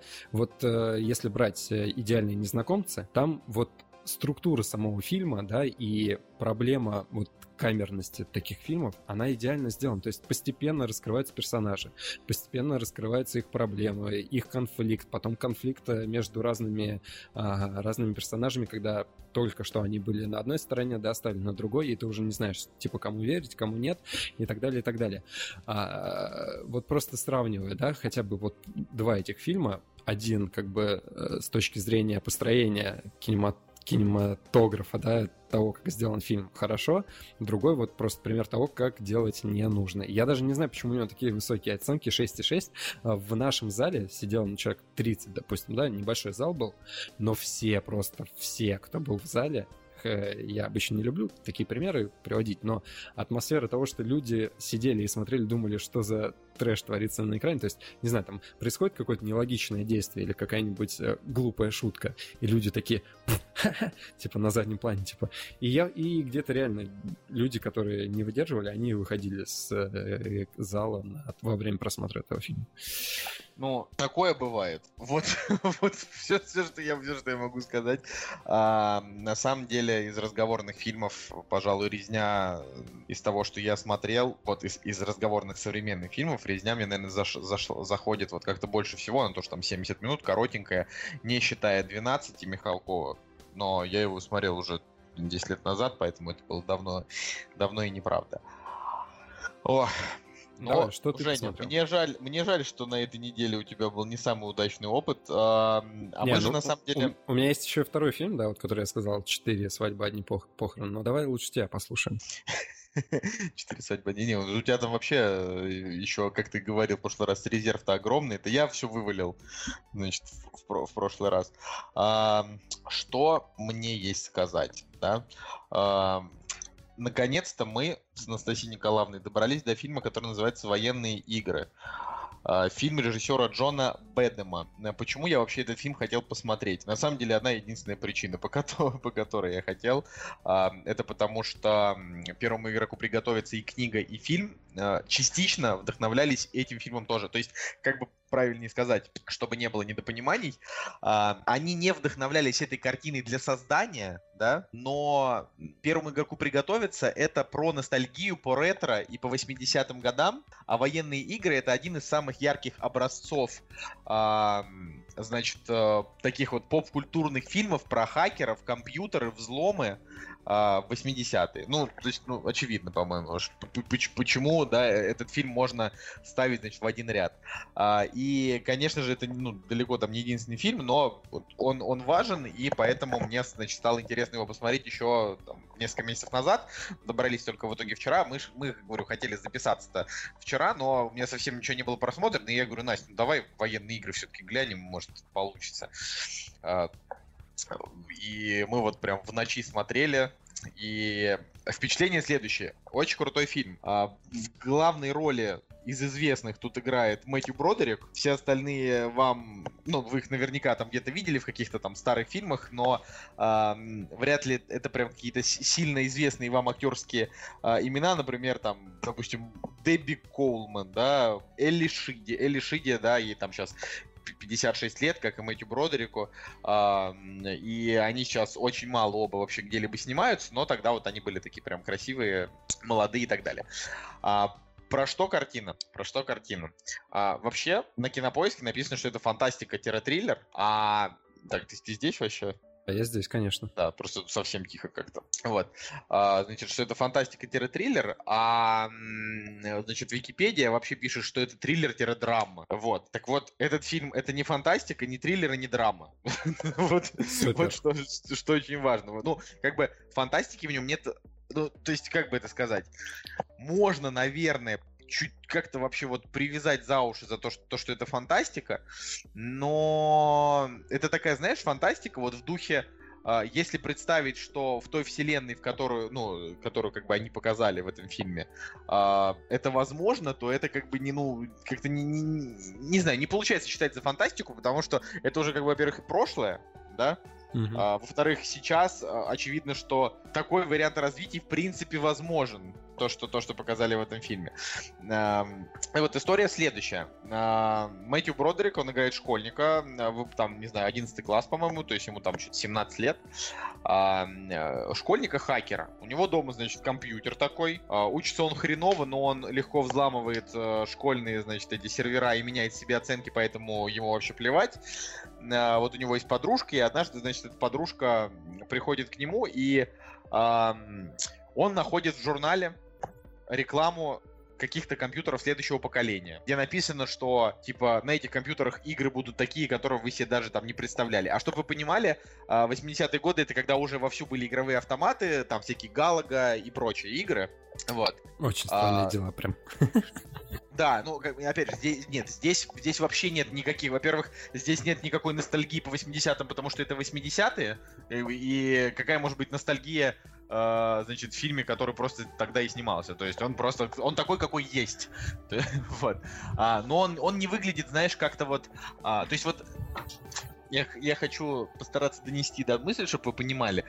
Если вы смотрели только «Очень странные дела» и вообще не смотрели фильмы восьмидесятых годов, которыми вдохновлялись эти, эти стра- самые странные дела и «Первому игроку» и прочее, то для вас вот эти вот фильмы и поп-культурные элементы восьмидесятых будут казаться излишне романтизированными, потому что в «Очень странных делах» там персонажи, я не знаю, в один кадр играют в ДНД, да? В другой кадр они едут, я не знаю, в зал игровых автоматов, игровых автоматов, а, а в третий они там, я не знаю, под э, модное музло, там, да, там под синты э, уезжают на велосипедах от какой-то непонятной инопланетной хреноты, да? На самом деле, если вы посмотрите как бы все эти фильмы, то вы поймете, что все это в «Очень странных делах» и прочее, это всего лишь э, очень талантливая эксплуатация, э, потому что по факту фильмы восьмидесятых годов это просто, ну, типа картины, снятые в те годы, они без какой-то своей определенной призмы, они без какого-то определенного шарма. Это просто период, в который снимали такие фильмы. Это вот все, все, что, все, что могу сказать. Так вот, главный герой, значит, он взламывает. Непон... И так как я не очень разбираюсь в развитии интернета, написано, что... Значит, фильм вышел в восемьдесят третьем году, в тот же год эй пи эй ар ARPANET перешла на протокол ти си пи ай пи, что можно считать началом эры интернета. Но как бы в самом этом фильме не было еще, видимо, того вот интернета, который, или даже отголосков того интернета, который мы имеем сейчас, а был, видимо, вот этот ARPANET, то есть все как-то соединялись друг с другом телефонными линиями, видимо, все, все как-то это вот очень сложно. А, и вот и главный герой, значит, э, в поисках игры, которую он увидел в рекламе, да, типа, что вот новый компьютер будет нести вам новые игры. Uh-huh. В поисках, в поисках вот этого он, э, значит, опять же, это все рассказывать как бы очень долго, лучше посмотрите. Э, он так получается, что э, взламывает э, военную базу и запускает программу, задача которой э, довести, э, значит, э, США и Советский Союз до ядерной войны.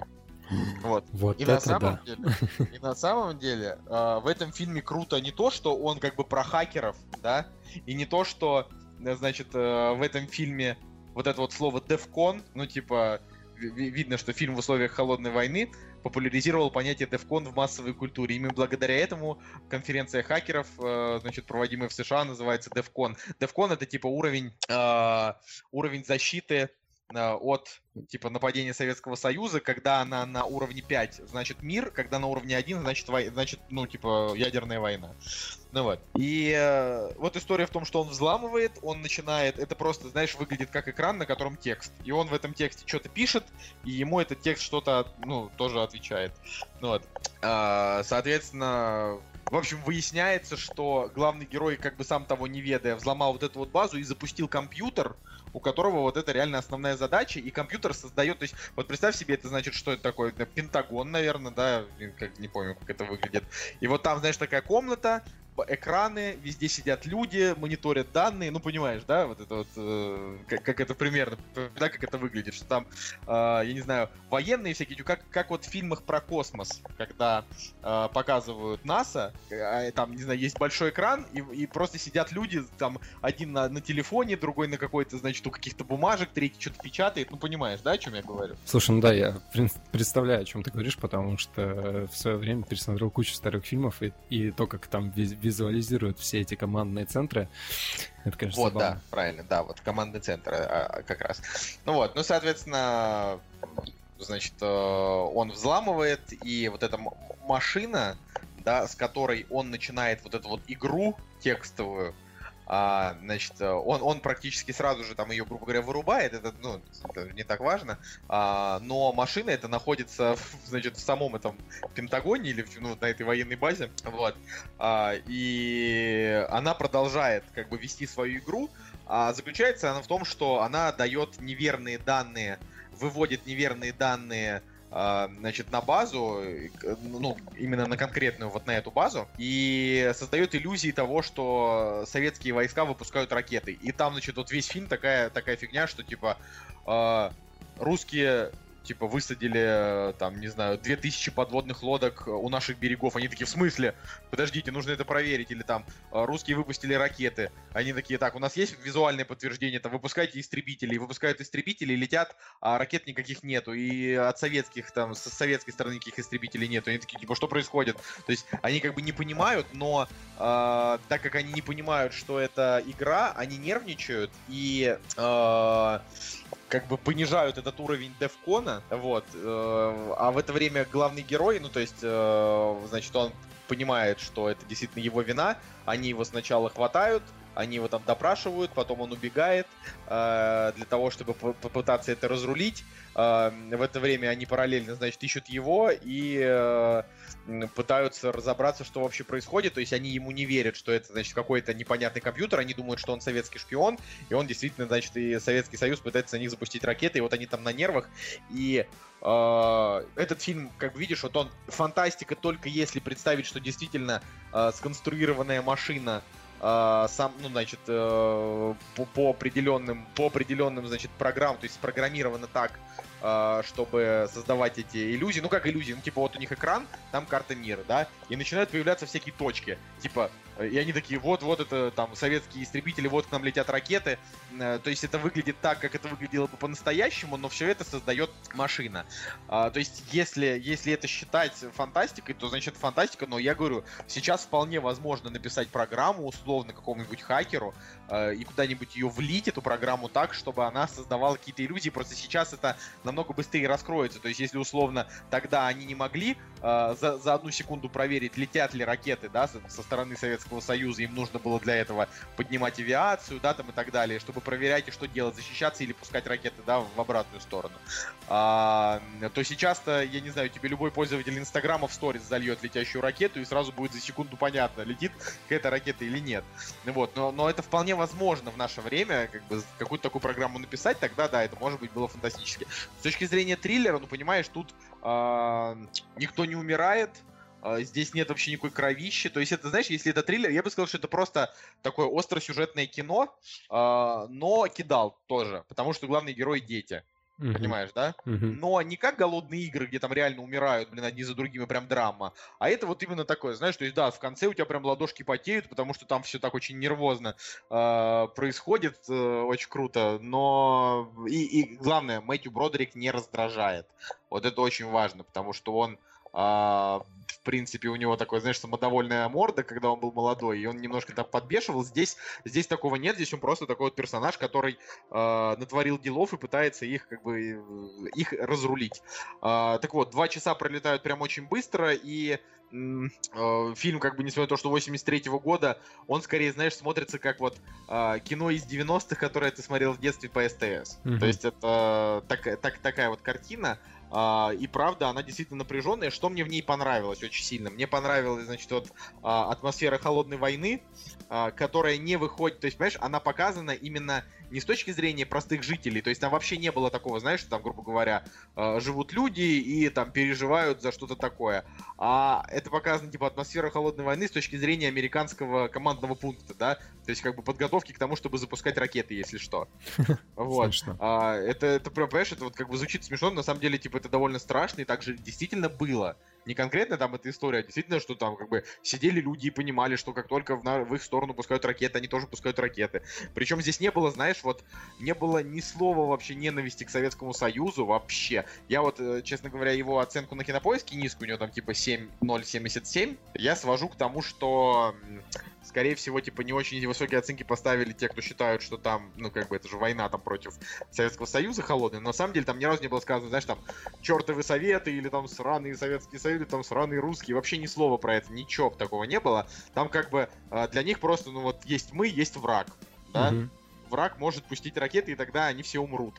И они как бы, ну, принимают постоянно решения один с другим. То есть тут куча главных героев. Это молодой чувак с его девушкой, это профессор, который придумал этого робота, это вот командование, где, значит, есть главный программист, э, который занимается системой безопасности, и главный вояка, типа, ну вот, самый, значит, высокий военный чин, который всегда на связи с президентом, готовый, если что, ну, типа, отдать приказ пустить ракеты.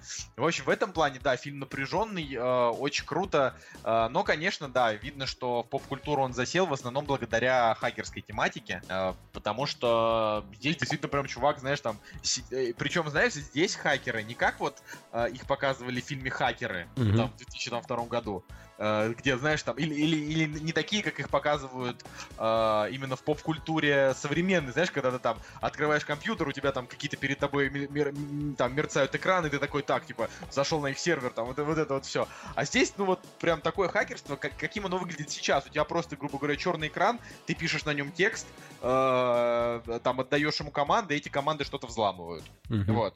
То есть я бы сказал, что это даже такое прям true хакерство. То есть то, то, то, то, какое оно на самом деле, в плане, знаешь, без романтизации. Вот. Реалистичность. Ну, да, реали... ре- ре- реалистичность. Слушай, вот, ну... У фильма есть, э, сейчас последнее, что у фильма есть э, три номинации на «Оскар». Лучший сценарий, лучшая работа оператора и лучший звук. Э, ни одну он не взял, но я скажу правду, ну, то есть у него есть приз за лучший звук от Британской Академии того года и э, премия «Сатурн» лучшему режиссеру. Ну, опять же, много всяких номинаций, но как бы остальные, да, там не взяты. Я советую, правда. Круто, это и ностальгично, это и захватывающе, э, это и поможет вам, может быть, немножко понять, э, чем же вдохновлялись создатели «Странных дел» и «Первого игрока». Ну, в первую очередь, это же сейчас, да, такие главные ностальгические наши истории. Вот такие дела. Слушай, как ну, понял? Вообще, да, интересно звучит, и я тоже про «Оскары», про номинацию на «Оскар» хотел сказать, но в целом, а, после твоих слов, а, я еще раз для себя понимаю, что и всегда интересно а, изучать, откуда... растут ноги. Ну, то есть реально интересно посмотреть на фильмы, которые были э, родителями каких-нибудь э, современных тенденций, не знаю, там современных э, фишечек, от которых там все сейчас балдеют, и тем более, что часто же говорят, что все новое — это хорошо забытое старое. Вот. Но вот этот принцип э, такого ремейка носталь... ностальгии, да, это круто. То есть э, мне нравится, допустим, э, то, что берут э, какие-то вещи из детства, да, которые нам нравились, и в новое обертки их как-то показывают. Не, не тупые ремейки, да, а вот, ну, опять же, да, как, допустим, в «Первом игроку» приготовиться, то есть показывают, там, не знаю, машину из «Назад в будущее», да, как-то интересно используют эти, эти моменты, это круто. Вот, на самом деле интересно, я даже захотел посмотреть этот фильм. Ну, он реально стоит того. Я вот, я вот сейчас, ну... сейчас на полном серьезе прям советую, ну, и... Это, ты знаешь, как бы... Это не настолько... Э, ну, знаешь, какая-то вот... Вот Лоуренса Аравийского посмотри, да, это четыре часа. Ну, это прям охренеть надо, чтобы его глянуть. А тут как бы час пятьдесят. Э, он довольно на легких щах, без каких-то там определенных... Ну, то есть он напряженный, но с точки зрения... Э, не как, знаешь, там шпион Вадивон, который напряженный, но скучный пипец. Mm-hmm. А, а он как бы напряженный и динамичный. Э, вот. И я, правда, рад. Рад тому, что посмотрел эту картину. Э, и... Э, ну, теперь для меня некоторые вещи стали ясны. Я пр- продолжу смотреть дальше те, эти вот фильмы восьмидесятых, которые, значит, вдохновляли э, всех этих современных чуваков, потому что э, это, на самом деле, э, я бы даже так сказал, в- ностальгии у меня все равно не будет, потому что я не жил в восьмидесятые, не рос с этими фильмами, и поэтому там «Очень странные дела», они, ну, как бы для меня, для меня это только либо удовольствие, либо отсутствие удовольствия от того, что они мне показывают, понимаешь, да, это как бы, нет, для, для меня все вот эти вот отсылки, которые, как они говорят, отсылки к Кингу, отсылки к Спилбергу, ну, как бы я его смотрел, типа, в нулевые, и Кинга, и Спилберга, да, то есть для, для меня вот эти вот, вот то десятилетие, оно для меня ничего не значит, я в нем не рос, а, но очень круто во все это вовлекаться, это, это прям огонь, и это, правда, разъясняет какие-то моменты, и главное, что ты видишь потом все эти отсылки, то есть ты понимаешь, откуда взята та или иная фраза, но во многом это, знаешь, даже теряет шарм вот это вот произведение, которое использует эти отсылки, потому что ты как бы видишь и понимаешь, это цитата отсюда, это фраза отсюда и так далее. И ты перестаешь относиться к этому как к чему-то уникальному, вот к новоделу, я про это, да, относишься просто как к сборной солянке. Вот, то есть есть и обратная сторона. Не знаю, ну что, может, ты хочешь еще что-нибудь нам рассказать? Ну да, я посмотрел э, фильм, который я уже сказал, «Четыре свадьбы, одни похороны». Короче, это я к чему? Я к тому, что тебе будет интересно, потому что сценарию этого фильма это Ричард Кёртис, чувак. А, Ричард Кёртис — это Рок-волна. Тот, который снял «Рок-волну», да. И э, этого «Бойфренда из будущего», да? Ну и кучу, да, всего другого. Вот, и я просто к тому, что это на самом деле... фильм девяносто третьего года, то есть он достаточно, ну, он уже достаточно... Ричард Кёртис топовый. Возрастной, да. да, вот. И нужно понимать, что... И реальную любовь еще. Да, и реальную да. любовь. То есть «Четыре свадьбы и одни похороны», они были из его вот таких вот самых таких ранних, наверное, ну, может быть, уже ближе к, к середине сценарных работ. То есть, в принципе, сначала были «Четыре свадьбы, одни похороны», а потом был «Мистер Бин», а потом был «Ноттинг Хилл». Ага. Вот. И... В принципе, я для себя открыл в этом фильме как раз-таки вот Хью Гранта молодого. То есть, в принципе, в принципе, да, молодой Хью Грант. И здесь же получается буквально совсем небольшая, совсем эпизодическая роль у а, мистера Бина. Вот. Совсем немножко его там появляется, но, в принципе, как задел на будущее, да, то есть я понимаю, что дальше будет уже там... Роуэн Аткинс. Господи, почему сегодня все имена вылетают? Короче, суть в том, что достаточно милый фильм, и он из всей вот этой череды фильмов про любовь, знаешь, когда у тебя свадьба, какие-то вот эти вот отношения, любит, не любит, и с вот этим английским юмором прикольным. Короче, прикольно, было очень интересно посмотреть, и... Здесь очень тонко, очень круто описано, вот, описаны гейские отношения. Я реально до последнего даже не понял, что пары, которые нам показывали, они геи. Вот, только, не знаю, там, в момент, когда уже тебе в лоб говорят, что они геи, и ты такой, блин, что, серьезно, что ли? Вот это да. Короче, в девяносто третьем году так изящно и так тонко это подать, блин, ну это, это вот прям меня удивило. А в целом, прикольный фильм, здесь Энди Макдауэлл и играет главную женскую роль, и я все время думал, блин, во время фильма все время вспоминал, где же она играет. Мистер Бин появился до этого фильма. А, да, Мистер Бин появился до этого да. фильма? Блин, да, ну... он девяностого, а фильм девяносто третьего. Ну, в общем, да. все равно я к тому, что это одна, одна эпоха, да, одно... Одни... Ну, вообще, это одна тусовка, так одна, вот ту... одна, одна тусовка, да, в принципе, одно и то же время.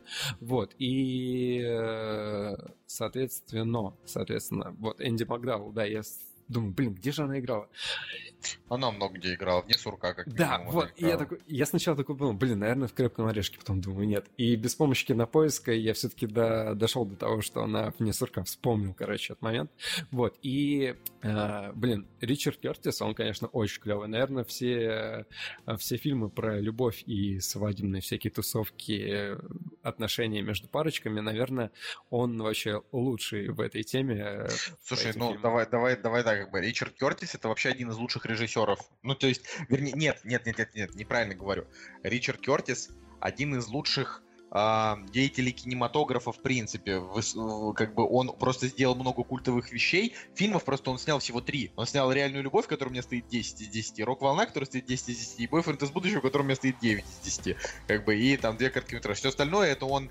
Э, ну, все остальное он сценарист, но как сценарист он создал целую кучу культовых вещей, начиная там от «Мистера Бина», заканчивая вот эту вот историю, и... Да, да, да. да и, и т.д. и т.п. И Бриджит Джонс, дневник он тоже писал. Ну, короче, Ричард Кёртис культовый, охеренный чел, вообще просто... Вот. И, пос- и посмотрев эту картину, я как бы и начал...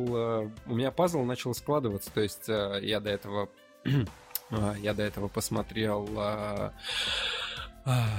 реальную любовь, ну, я, в смысле, я давно ее смотрел, но в плане того, что вот в хронологическом порядке, да, начиная, начиная там с реальной любви, потом вот четыре свадьбы, одни похороны, мистер Бин, и я начинаю, вот, начинал все вот эти картины складывать хронологически, как они, в принципе, уходили, такой думаю, блин, реально же целая вселенная, по сути.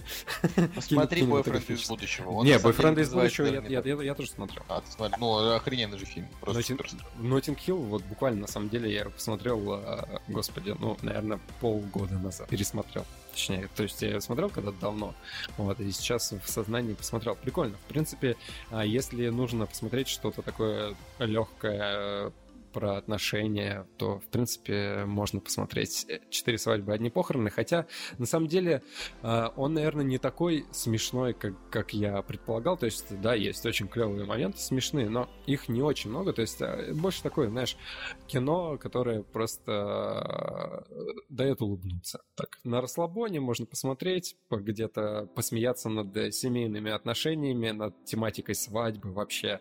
Вот ты и я, мы как бы относительно недавно свадьбы сыграли, и посмотреть со стороны, как все это происходит, это ну, достаточно забавно. И это, это не, не, не, не такое горько, знаешь, где все блюют там и упиваются в сране. Здесь, ну, в принципе, как бы алкогольная тематика тоже присутствует, но больше вот всякие вот эти тонкие моменты, интересные персонажи, которые там общаются друг с другом, а, причем в британском стиле, знаешь, таком. Ну, короче, прикольно, интересно. Это хороший совет, на самом деле. Я бы даже, может быть, сейчас бы пря- прямо посмотрел. это, это, это, это, это клево. Да. А, ладно, я думаю, что мы неплохо сегодня пообщались. И про, ну, новости как бы особенно... Ну, то есть, на самом деле, много всяких новостей, которые можно рассказать, но не сказать, что они все прям какие-то охрененно интересные. Вот. А, скорее, ну, ну вот, я, я не знаю, можно, можно просто какую-нибудь одну новость, и, пожалуй, пожалуй, самое... главная новость этой недели — это то, что выбрали, значит, актера на роль Геральта, значит, в сериале «Ведьмак». Это Генри Кавилл. Да. Это на самом деле неожиданно а... для меня оказалось. Я думал, Слушай, что... я думал, что он вообще... ну, как бы мимо этой истории в плане, я даже не думал, что он вообще в ней участвует, а он-то, оказывается, как бы уже изъявлял желание, понимаешь? Я да, просто не знал. Да, да. Ну и Netflix, Netflix, они, конечно, красавчики, то есть я не знаю, как все это произошло, в какой последовательности кто кому обратился, но... В целом, а, а, то, что они сработались, и то, что, блин... Ну, я считаю Генри Кавилла отличным выбором. То есть, зная его а, актерские способности, то есть он может не тупо играть качка накачанного, который летает с плащом, а, ну, действительно, и драматическую какую-то составляющую выдать. Да и вообще он достаточно приятный, на, приятный на экране выглядит. А, другое дело то, что под него нужно действительно интересный проект подобрать, чтобы... Вот, вот прям реально хочется, чтобы он максимально как-то раскрылся как актер, не знаю. И мне кажется, Netflix, они как раз-таки могут дать ему эту возможность. Глянем, потому что Netflix, на самом деле, видишь, как бы сериалы делает хорошие, фильмы до сих пор делают очень спорные. И... И как бы, и это же, то есть я вот сейчас не совсем могу понять, я думал, что это будет такое, знаешь, больше европейское все-таки, ну, производство. А по факту пишет это Лорен Шмидт, которая сценаристка «Сорвиголовы», ну, то есть можно доверять, крутая абсолютно тетка. Mm-hmm. А, ну, плюс «Западное крыло», плюс э, сериал «Частная практика», про который, к сожалению, ничего не знаю. Ну, в общем, крутая. И шоураннер. А, вот. А, на данный момент, на данный момент я уже смирился с тем, что Генри Кавилл будет Геральтом, и на самом деле мне тоже показалось, что, в общем-то, это довольно неплохой выбор. Просто сначала все прям очень хотели, чтобы им был Мадс Миккельсон, потому что Мадс Миккельсон действительно похож очень на Геральта. Единственное, что Мадс Миккельсон типа старый, а Геральт как бы он... Ну, ему так-то дохренища лет, но он выглядит чуть помоложе. Ну, то есть, э, и, ну, по правде, да, наверное, Геральт больше похож, типа, на Генри Кавилла. М, ну, там, да нормально, чем, его там под, подзагримируют, шрамиков ему каких-нибудь э, нанесут, он схуднет. Э, нормально все будет. Не, ну, ему прям, прям наверное, схуднуть-то особенно не нужно. Не, ну, а... если, если брать его таким, какой он был в «Миссии невыполнима», то там он, конечно, такой, на массе уже, не знаю. Мне кажется, он мало подходит. есть ему нужно как-то вот чуть больше худощавым немножко стать. Ну, не, не прям, конечно, а таким под, поджаром. Ну, посмотрим. Посмотрим. Сейчас главный вопрос в связи с этой новостью, кто будет Йеннифер Трис э, и Весемир. Вот как меня сейчас это больше всего беспокоит, потому что э, на роль Весемира... Ну, опять же, я теперь поклонник Ведьмака. После игры прочитал несколько книжек. Э, сейчас вот читаю, начал читать еще четвертую. Э, Ведьмак One Love просто совершенно прекрасная вещь. И игры просто огонь. Э, поэтому для меня вот важно, чтобы сериал прям получился охренительным. Mm-hmm. Э, по, и, и мне бы очень не хотелось, чтобы, знаешь, там был... То есть я бы хотел, чтобы он был прям вот строго вот э, в соответствии с оригиналом. А это значит, что...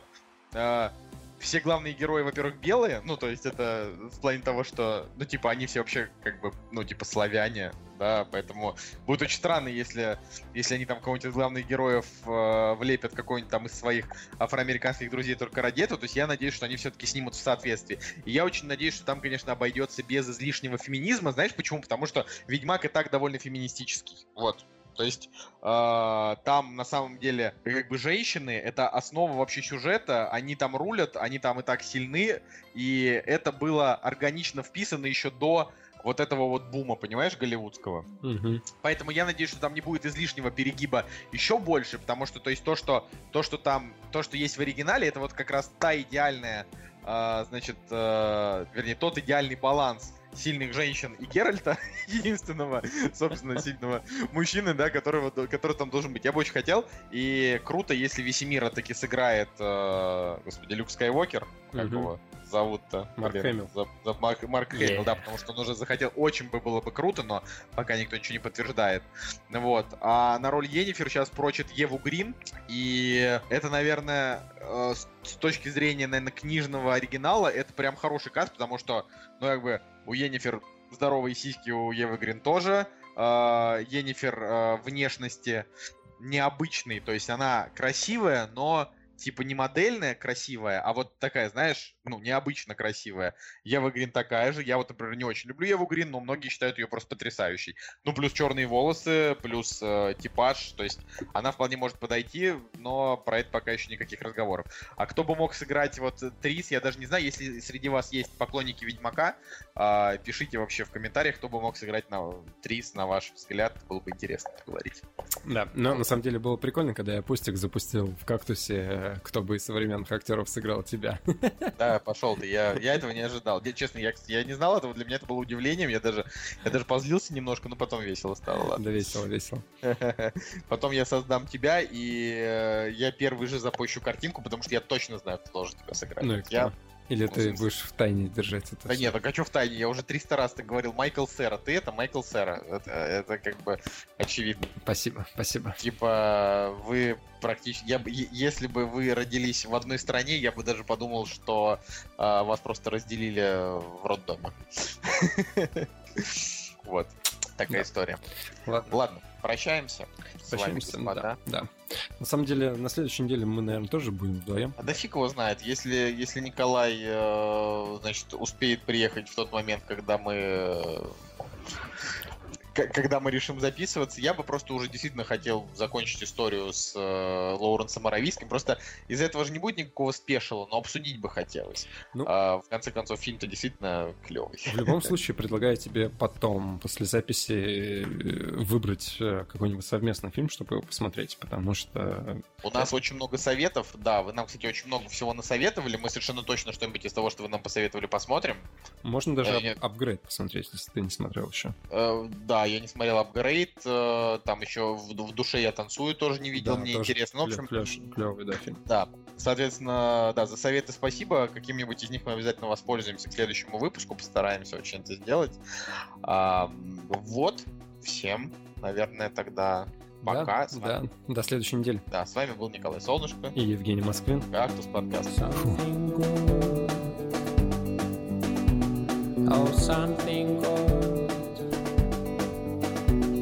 Oh, something good. Oh, something good tonight made me forget about you.